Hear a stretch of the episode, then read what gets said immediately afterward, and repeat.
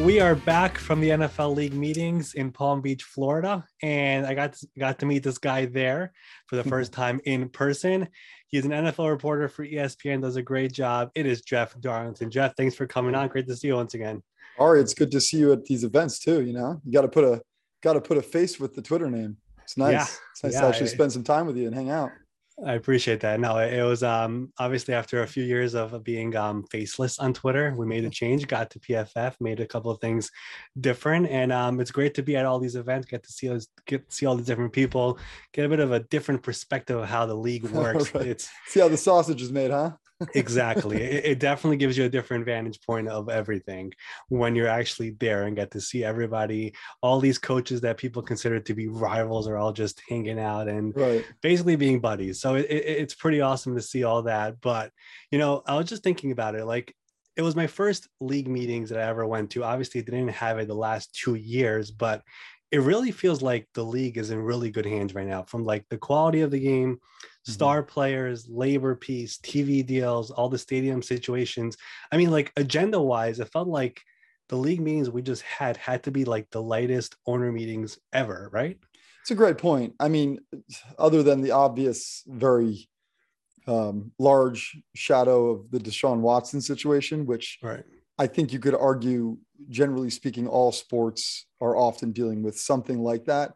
But if you if you kind of if it's possible to set that aside, I think that you're right. You look at sort of the vibe of that league meeting, and it did feel largely light. It felt, um, you know, I think that I think that everybody's got um, at least with general managers, coaches, all of the sort of football centric um, parts of the game, it does feel like it's it's in a really good place. Um, it, felt, it felt also Ari like you know they're working on diversity issues, yeah. trying to find a way the the new rule that they implemented by having an offensive assistant on every staff and works closely with the head coach. There, it feels like they're trying to make progress. You know whether people agree with that or not, I don't really know. But but to your point, it feels like it's in a good place.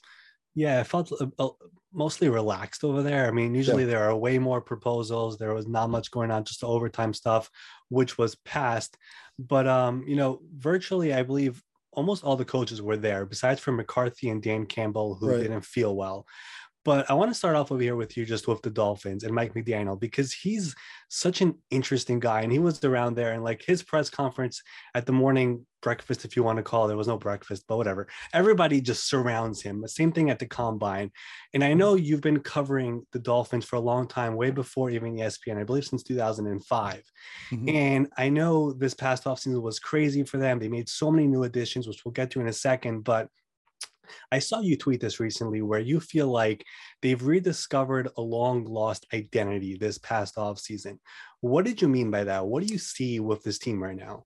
Man, when I say long lost, I'm talking like more than 20 years, really since the Dan Marino era with the Dolphins. And I think that's been something that has really plagued this market. Um, even when they've tried to go offensive centric with this team, um, it, it, it has largely felt like a plotting offense boring ground and pound or whatever. Right. And I think even, I mean, what, what's the most electric thing you can think about from the Dolphins in recent memory? And it's probably honestly the Wildcat in 2008.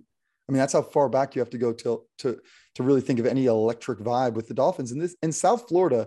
And I'm not just talking about the Miami lights. I'm talking about the football community down here um, where I'm at in Fort Lauderdale, where I live.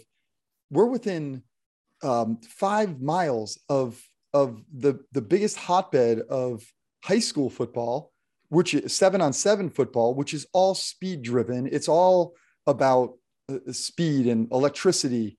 Uh, it's not like you know the Midwest where it's all about corn-fed offensive linemen. It's different down here, and I think having a team that is starting to now reflect that is something that is uh, long lost for the Dolphins organization dating back to the Marino days, but also in terms of what this sort of community uh, looks for in its football. You know, I want to talk about Mike for a second because yeah. you mentioned this offense and it's so electric, so many fast players, skilled players, you could do so much with them. But Mike being the head coach, because everyone will tell you he's a genius. And Kyle Shanahan brought him everywhere from, I believe it was Houston, Atlanta, Washington, right? Cleveland, and then San Francisco. Or it was one of those orders. He was a key part of that offensive staff. But now he's going to lead the team. He's going to be the head coach. He's not just a guy drawing plays in his room. That's a great point. How do you how do you believe he'll do that when it's the whole team in front of him? So I've known Mike for like 15 years, and um, and I think that the first thing that comes to mind whenever anybody mentions him is eccentric, different. We were joking about that the other day. Yeah. Like, hey, aren't you that guy who's kind of different? Like, you know, that's the way everybody talks about him, but he's actually if you do know him and you get to know him, he does also have this, and I will say, oddly um, magnetic personality.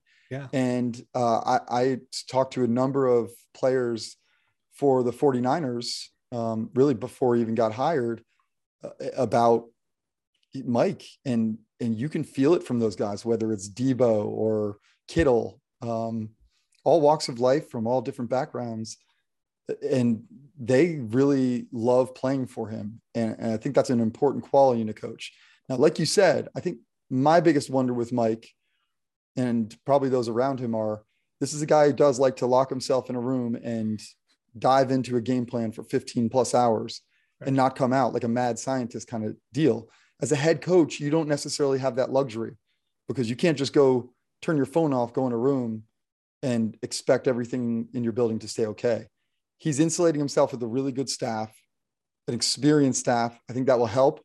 But there is, you know, a wonder. I am very confident that Mike will do a good job, but there is a wonder how that model of being this sort of super genius will will translate to being a head coach of all things football.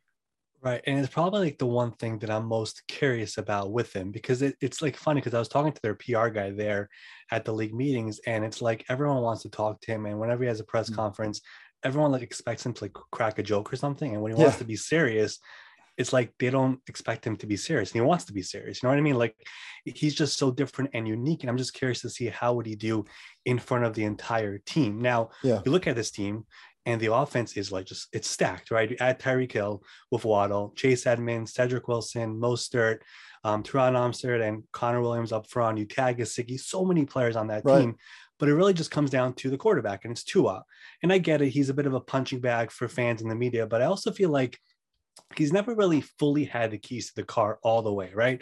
There was the Fitzpatrick element in year one, there was right. the Watson thing in year two, how do you feel like he'll do now this year with this offense, with all these playmakers, when he is the guy for this team in a crucial year in year three? You, know, I, I, think it's also like you mentioned, and I know Brian Flores is a very hot topic right now in terms of his tenure in Miami and how it ended, uh, and ultimately the the the waves that have been made since. But I'll say I don't. Putting all of that aside, I never felt like Flores fully embraced Tua to the degree that maybe certain players need. And, and it's funny because you, you can look across the league. Someone like Tom Brady could, dealt with Bill Belichick's harassment for years, and you know, notorious. I, I don't think I'm telling any secrets by saying that Belichick was all over Brady, no matter how good he was. Certain players can deal with that, and certain can't. And I'm not sitting here. I'm not saying that Tua is quote unquote soft, but you still have to manage players and their personalities different. Mike, I believe, has a softer touch. I'm not saying, you know, you probably have people roll their eyes and say he's an NFL quarterback. Like if he needs a softer touch, then he's not he's not equipped for this.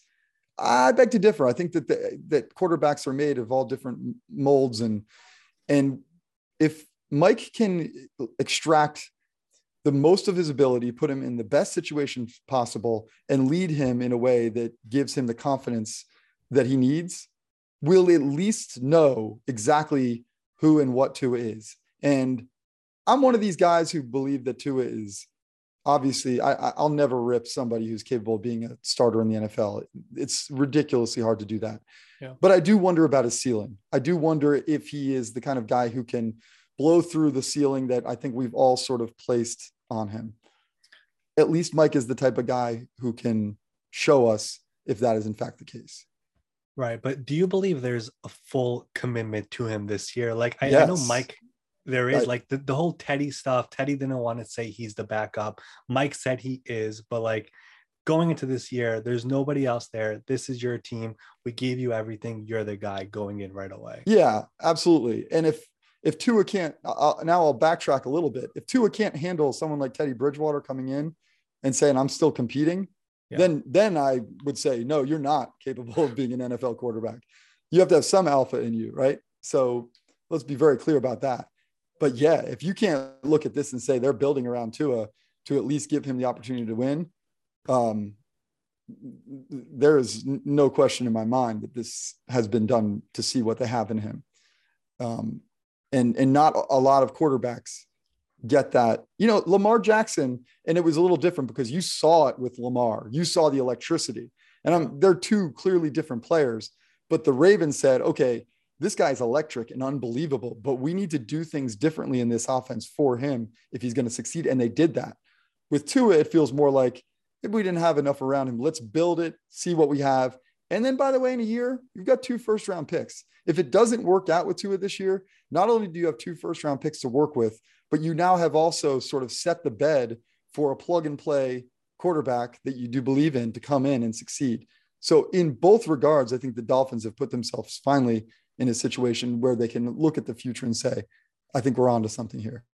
Yeah, but from a standpoint, of course, if you do have a big year, let's just say, after year three, of course, you become eligible for an extension. If he really explodes, that's where you could actually go to the table. I know it, some teams don't want right. to go do that after year three, but when you have that many weapons with that type of a roster, you never know what his ceiling could actually be. I know there's a lot of talk about it, what it is, what it's not, right. where could he go? But when you look at that team, you look at that offense, look at the scheme they're going to put together, there is potential for it to be something great if it all comes together. I want to shift over to Tom Brady, who used to be in the AFC East. And you and Adam, of course, reported that he was retiring, which he did a few days later. And I mm-hmm. want to talk about that whole process as well in a second. But sticking to Miami for a second, was there ever a point after he retired where this Miami stuff had any legs? Because there are some people who really believe he retired to just try to get away from Tampa and then end up somewhere else. But then he realized there's no shot I'm going back to Tampa. Is that something that had any legs or not at all? That wasn't really the way it went down. Um, I don't want to go too far down the wormhole with it, but I, I will say that the idea when he came back, let's put it this way: when Tom Brady came back, um, when he announced his retirement, he was done with football. It was there was no ulterior motives. I can tell you that as a matter of fact. There were there were things in the background that he was definitely having conversations. The Miami stuff where there's smoke, there's fire for sure, especially with the ownership aspect of it. Right. But the idea that he was trying to get himself to San Francisco, for instance, that was not going to happen. Um, Tom Brady is building a house in South Florida. He is. Uh, it was very important to him when he came to the Bucs that he was on the East Coast. If you don't recall, that was yeah. a big part of it because Jack, his son, is in New York, and he wanted to be closer to him um, you know, relatively speaking. So like the San Francisco thing wasn't going to happen, um, even if San Francisco would have liked for it to. I mean, but we don't need to go there. That wasn't that wasn't going to be the case. The once he came back, he was fully committed to the Tampa Bay Bucs. Um, and that's I think what the most interesting thing about all these rumors that have come around. They're they're just I think they're delayed. I think it's all a little bit like right. people are just sort of finding out maybe a little bit about what was kind of going on behind the scenes be- before and around his retirement. But once he came back, he was fully committed to the Bucs. He made very clear to the Bucs organization where he stood with things. Was in clear communication about personnel situations. You know, when Ali Marpet retired, like he he was retired at that point, but he was still looking at those scenarios, understanding that he was starting to get that itch already. So, in that regard, once he came back, it was all about the Bucs. And as far as I know, in all of my conversations, which have been pretty extensive, he remains fully committed to playing for the Bucs in 2022. Right. I mean, it, it would be a bit crazy if he left after bringing back Jensen and getting Fournette back and Russell Gage in, and then right. leaves off the back door. It's not going to happen. I never believed that. I was more curious to know if the stuff before that or right when he retired, if that Miami stuff was real. Like you said, it might have been a delayed report over here. Yeah. That's kind of what happened. Yeah. There's, I mean, look, there, there's, I don't there's certainly been conversations uh, but between Tom and, and I mean he's got very close ties to the Dolphins organization. Yeah. Um, at the same time, I think it's always important to remember that I'm not, I don't necessarily subscribe to the belief that you can be like, oh, that was about to happen if you don't know the ins and outs. I mean, people can talk about things, they can negotiate even if that's the case. And if something doesn't happen, it doesn't happen. If you go to the car dealership down the street and you look at a car, it doesn't mean that you absolutely are buying that car. And if right. you don't, you walk away and you move on. With Tom Brady, it's like anytime he has a conversation about anything with anybody, it's like, whoa, wait, he's not committed to the Bucs. And it's like, it just wasn't to that extent yet. All right. I want to go back to the retirement for a second. Because again, you and Adam broke that on a Saturday that he's retiring. And then it felt like the whole world came out and tried to debunk it, which was hilarious. And then he finally announced it on a Tuesday. And of course, you guys were right. Now, you guys also reported back in 2020, before the season, during the season, that it would be his last year in New England. And everyone back then also tried to debunk. And of course, mm-hmm. you guys were right on that as well. First off, before I get into the nitty gritty about it, does that like bother you a little bit that you guys are breaking some groundbreaking stuff over here about the greatest player of all time twice? And people are trying to debunk it as if it's not true. No, it would only bother me if we were wrong. in all seriousness, like I, I view journalism, I think through a lens of, first of all, when I report something, it's got to be right like there's the idea that it can be half right or you know if it's 80% right go with it i believe fully that it's got to be 100% right so from that end does it bother you that you know people literally are like ripping your integrity and all those things and t- making it very personal i don't know i've kind of gotten to the point where i don't really care like it's okay like when the tom brady retirement stuff went down I, sh- I shut down my social media because I knew what was going to be said, right. but I also knew that it was going to prove to be right. Like there was no question in my mind. So when you know that, you basically are just sitting there, okay, just stare at the clock. And I'm not saying it wasn't hard and difficult to endure, especially, you know, your mom's calling. my mom calls and it's like, you know, you hear the concern in her voice and it's like, it's fine. It's okay. You know, like chill out. But so no one wants to go through some of the stresses that come with it something that Adam, for instance, goes through weekly, it feels like. Yeah. But that's part of the game. Like if you, if you don't have thick skin and aren't ready to step into that that water, then you probably shouldn't be trying to report on Tom Brady because it it can get, you know, it's it is a very big story and it extends well beyond sports. You know, you mentioned looking at the clock and it was like literally 72 hours until he made it official. Was there ever like a point when you thought, oh man, he might just change his mind out of spite? Because he ultimately did 40 days later. You know what I mean? Yeah. Like, was there ever a moment? Because like it's one day, two days, three days until Tuesday where he I, finally I mean, makes it official. You obviously go through everything in your mind, but then you're like, it's, it's, I, I knew so much right. more than I can even say right now that like, right. and, and Adam too. I mean, Adam was uh, un, impeccable through the whole thing. Yeah. And we're having those conversations. So again, what I know and my confidence and his confidence, um, you know, that allows us to to be less nervous about it. But yeah, you're still sitting there like, let's just get there. You just Can't want imagine. that, you know, in the second that he announces it, you're like, okay, deep breath. And it's not that you're nervous about whether it was going to happen. You're just like, come on, just because you just know that that changes your day, you know, yeah. and, and, uh, no, I never thought, for instance, that our report caused him to retire. No, come on. Nor did I ever think that our report would cause him to not retire. He's Tom Brady. Yeah. He's going to decide things on his own. Now, will this be his last season for sure? Because he could probably go longer, but he's always said yeah. 45 is the number. This will be his age 45 season. Do you believe this is likely the last year for him? I don't know uh, truly, and I don't think that he knows. Um, and I would say everything's on the table next year. This is the last year of his contract. You, know, you talk yeah. about could he have played somewhere else? The Dolphins thing, like th- those floodgates will open again. Yeah. And if he wants to close them, fine. But I don't think that he does necessarily think that way. A lot of people, I think, believe that Tom is much more um, decisive or committal than maybe he actually is. He is obviously meticulous about the way he goes about his football and and all those things, but he's not as I mean he, he's he's process oriented, but he's also a day to day kind of guy. Um, and he's you know at this age, if next year certain opportunities present themselves, like for instance, Dolphins ownership or something like that, that could change things too. And if they don't present themselves, it could change it where he decides I'll play for the Bucs another year or not. But at this point, I truly do believe, as cliche as it sounds, he's in a year to year situation. Right. And looking at, first of all, just this past year, led the league in touchdowns, led the league in passing yards. He still has a lot of gas left in the tank. And on top right. of that, the NFC has become far more weaker than what, what, what, than what it was, I should say, last year of all these guys shifting to the other conference. Now, let me enough of the Brady talk. Let me go to some current news over here. The wide receiver market has just exploded over the last couple of weeks. And that was a bit of the talk there at the league meetings about the Tyreek Hill trade, the Davante Adams trade, these guys moving teams, which probably no one could have expected when the offseason started. Right. But now that it's happened, you look at all these other wide receivers out there who are entering the final year of their deals, and it makes you, you know, wonder if those teams are going to look around and say, we don't want to pay that amount for this receiver. We'll rather trade him and get some more picks like those teams did.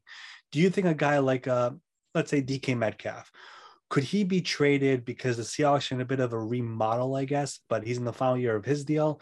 Do you think teams are willing to that to do that now because the wide receiver market has exploded? So it's possible, but I would also argue that suddenly when you start to see the Davante Adams and Tyreek Hill deals, at some point you've got to say, okay, this isn't just an outlier this is the new market. And if that's the case, if you're the Seahawks, or now in the case of the Chiefs, like, yeah, maybe you can go out and get Jarvis Landry for a little bit cheaper. But if you want the top tier receiver, you're going to have to pay that amount. Um, and I think the Dolphins ultimately will look back and, and as long as Tyreek Hill's production remains what we expect it to be, they'll look back and say, in two years, the contract doesn't look that bad that it actually meets where the rest of the market is. I had someone at the owners meetings tell me too that they weren't surprised by some of the numbers that, you know, some of these markets being reset from the standpoint. And, and I haven't really dug into this and I'm not really smart enough. You're actually much better at this stuff than I am. But mm-hmm. just the, from a cap standpoint, you had the COVID situation last year that reduced the revenue and the salary cap spending. And that's going to eventually even back out at it's, some point. It's, it's basically it's basically there already. It's so almost it's, there. It's, so now all of a sudden teams can feel more confident in spending money, right? Yeah, because so the TV deals are expected to hit next year, and the, the cap is going to rise to um, usually it goes up by 10 million every year. It went down by 10 um, during COVID, went up by 20 this year. So it's back to where it's supposed to be. Right. Now it's expected to go up even higher because of these TV deals.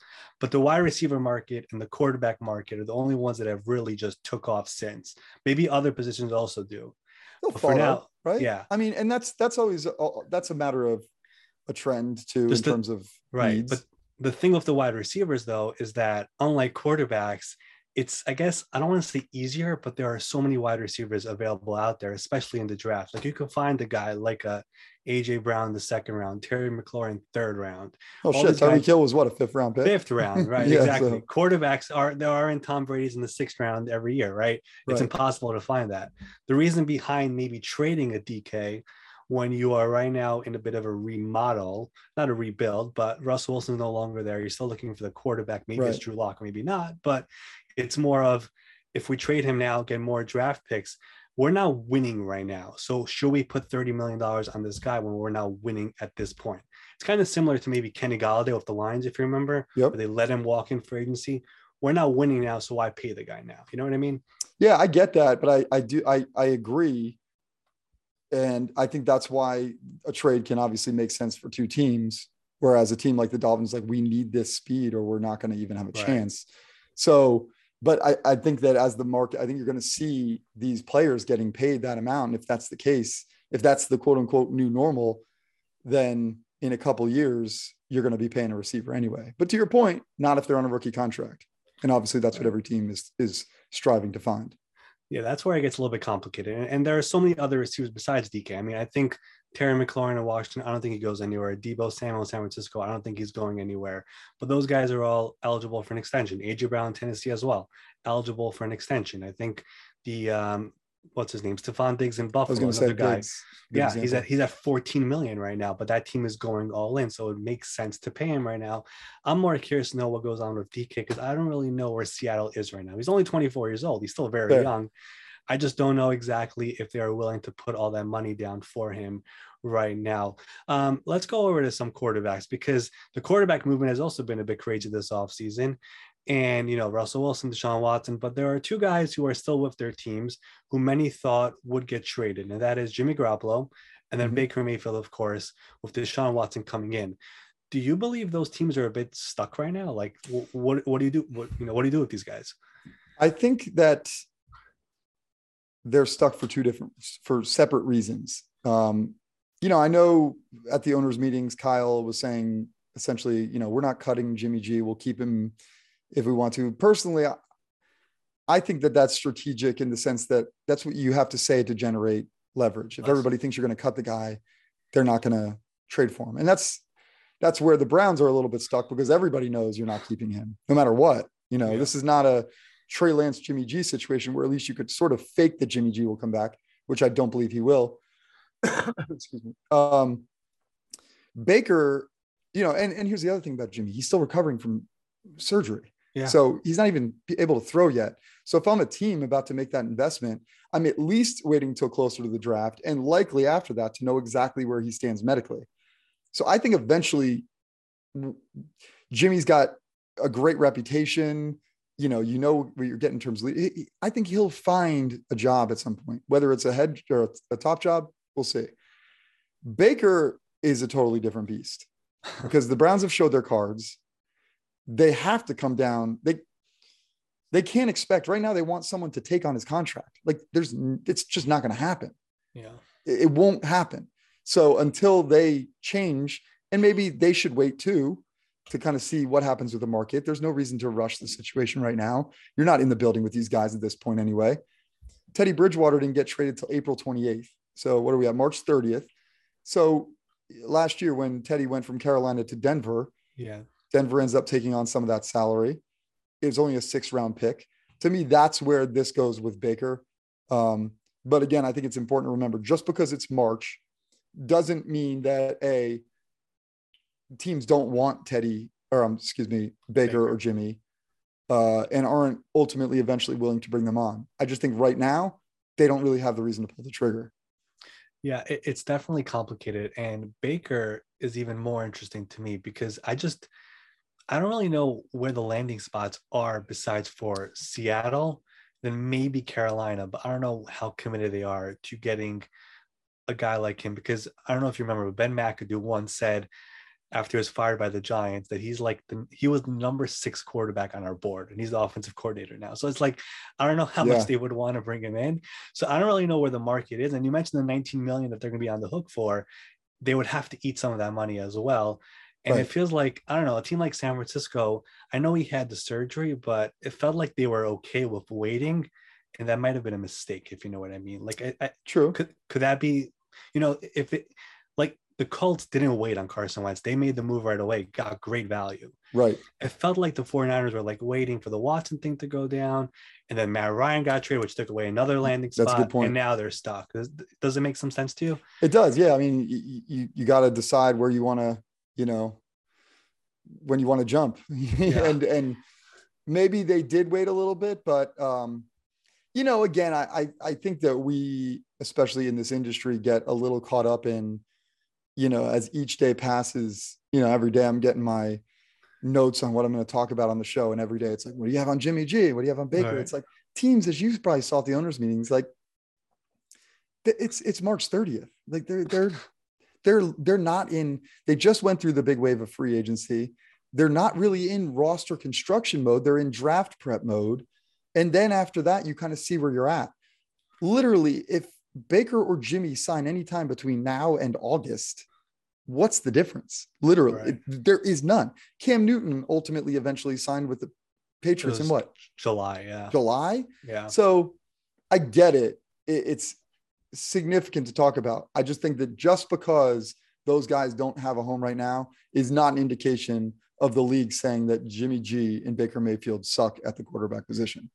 Right. And Andrew Berry, John Lynch, both there at the owner meeting said they are in no rush to do anything. Now, you mentioned that all these teams are basically now in draft prep, but there are still a bunch of players who are notable guys who are out there right. as free agents. And there is Tyrann Mathieu, there's Odell, Stephon Gilmore, Jadeveon Clowney.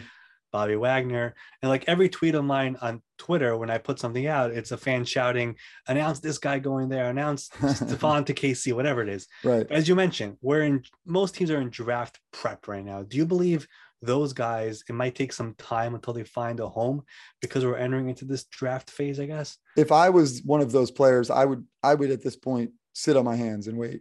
Um, only from the standpoint that you know where the money is at.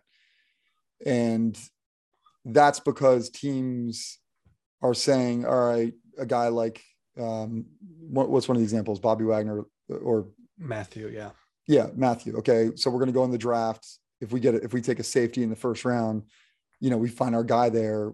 Maybe we don't sign him, but if we don't find our guy, you know, we'll, we'll go get him. And I think that that's where supply and demand for a veteran player like that become significant. So if I'm Tyrann or Bobby at this point, if I don't see the offer that I want, I go ahead and pull the trigger. I mean, I, I go ahead and wait, wait, wait, it out till after the draft. And it's probably also worth noting, and I think like the average fan, I don't know if they realize this or they don't even they're not aware of it, but a lot of teams take the compensatory compensatory formula very seriously, right? Yeah, that's very true. And and if those guys get signed now, then it could affect that. If they're signed the Monday after the draft, I believe, the signing would have no effect on the formula. I think Bobby was released, so does so he doesn't really count in all this. But all those other guys that were mentioned, they actually affect it, mm-hmm. and their market could actually make a difference with that as well. So while everyone is waiting for something to happen, it might take some time for those guys. Last one here before I wrap this up with you. We've seen a lot of movement around the NFL, but and you probably spoke to so many different people there at the owners meetings but is there a team that you believe is moving in the right direction and is going to bounce back next season after maybe a tough 2021 huh that's a really good question. We talked about the dolphins ad nauseum that's obviously a, a pretty easy one to look at and say yeah. whether whether it happens or not it's going to be fascinating. Um you know i'll give you a second to think of some teams here. Yeah yeah. It, it's tough because there are so many teams that are like on that middle to top level, and like there aren't that many teams are like towards the bottom. I mean, like that's a good point. Like it's crazy. The AFC only seven teams make the playoffs, but you can make an argument for like 10, 11 of them. A good yeah. strong argument. I mean, and look at the division. Like, like, I mean, I guess we should be looking at the Browns as soon as we're able yeah. to get past the off the field conversation that is obviously hotly debated about Deshaun Watson. Yeah. Once we finally start to look at the fact that if he is on the field and not suspended, you got to think that the Browns are suddenly, I mean, there's a reason they sold their soul. I mean, they, they should be really good, right? They should be incredible. I mean, if you look at that roster, from all the teams that were going after Deshaun, they by far have the best roster. The offensive line is one of the best in the NFL. They have the two highest paid guards, I believe, in the league. Um, they have the great offensive tackles. They have a great running game, wide receivers of Cooper coming in. Yeah. It's a stacked roster. It really just depends on what happens with Deshaun. And really, you look at the AFC North. I mean, we didn't talk about Pittsburgh, but I don't really know if I don't fully. Yeah, Mitch Trubisky doesn't. I don't doesn't think, make me think Pittsburgh is going to be any closer. I don't think. I also don't think that contract that he signed means he's the starter. I mean, like, I know there's a lot of talk about the quarterbacks in this draft. They're picking at 20. They've been everywhere. I don't really buy into the whole thing. Oh, they're there. That means they like the guy. Right. But I also think Kevin Colbert, who's retiring, I don't think he wants to leave that organization with Trubisky as the guy. I think he wants to draft the guy, and that's my guy before I left. Similar to or, Ozzie Newsome with Lamar, if you remember. Or Baker, if if they could find a way to get him, if, if the Browns would cut him that to me is still the one that makes the most sense. But that that would be wild if that go. I'm, I'm, getting off track, but yeah, yeah, I mean, you look at the Browns though, and if if we're if we were if we were if we were able to put to be like the Browns, if I was able to be like the Browns when they're doing this Deshaun Watson deal, and somehow compartmentalize football from the off the field stuff, which they've seemingly somehow managed to do. I have no right. idea how. Yeah you would say, oh my God, the Browns just got a top five quarterback. The guaranteed money makes sense. The trade compensation makes sense. It all makes sense. And now you have set the table for this incredible run. So the Browns are incredibly intriguing again. If and if ifs were fifths, we'd all be drunk. Yeah. you can assume that Deshaun Watson's legal situation is not going to impact him on the field. Yep, and and they're definitely going to be um, a very hot topic button once we get to training camp and everything. I don't think we're anywhere close to you know stopping to talk about the Browns, and there's a lot of discussion about them, about Watson and yeah. everything. But who are your belief, teams, Ari? Who do you think is going to do it? I'm trying. I'm, you, it's it's a really interesting yeah uh, level of parity right now. Yeah, so I am kind of on the. I mean, I don't know if they really count, but the Chargers are the one team for sure that kind of count. They, I think they, they only they, count because they they were under they faltered this year a little bit. Right, they didn't make the playoffs, so they kind of count. The, the sleeper team for me, and it really, I would have loved to pick them if they got Tyreek, but it's the Jets that I'm uh, really cautiously yeah, that's because you're up in Queens. Nothing to do with that. I'm not a Jets fan. I have nothing to do with that. I just like the way they're building the roster. I mean, it's a very, it's a very I don't know. It's like they, they're not being too aggressive. I know it's very conservative, but they're taking their time. It really all depends on Zach, obviously. But yeah. like I look at that team and I look at that defense and the pieces they've added, they get Carl Lawson back. I just feel like they're doing it the right way. But if they see Zach take it to the next level, and I feel like they need one more piece to make mm-hmm. it happen on offense. But if they get that and he actually excels, next year is the year where Joe Douglas and Robert Saleh go all out to try to make this roster legit. That's the way I look at them. All right. Well, sounds like I mean you can say it, but it sounds like a Queens guy talking.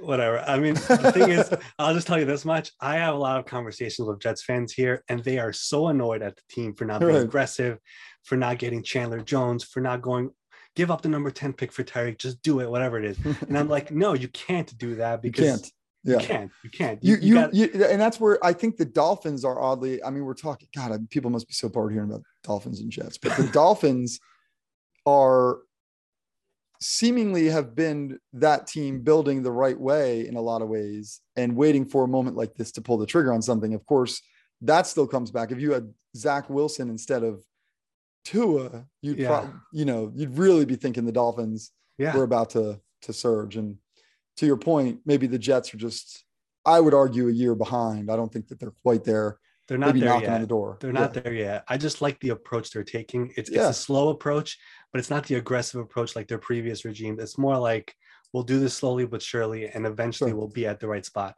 It's hard for them because they're in that crazy AFC. That's where the hard oh, part man. comes AFC in. AFC is going to be just nuts. That's where the hard part comes in. I'm not saying they're a playoff team, but if Zach plays the way a number two overall pick should play, right, I feel like the roster construction, the way they're doing it, is the right way. That's what I'm trying to say. Okay, that's fair. And, that's a rational have, take. I think they have the right people in the building as well for the first time in a long time. That's the other part.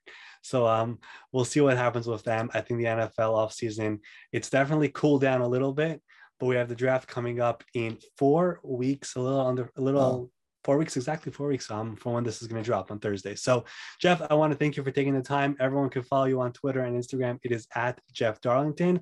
Thanks for coming on. Hopefully, we could do this again later in the off season. Thanks, I appreciate you, Ben.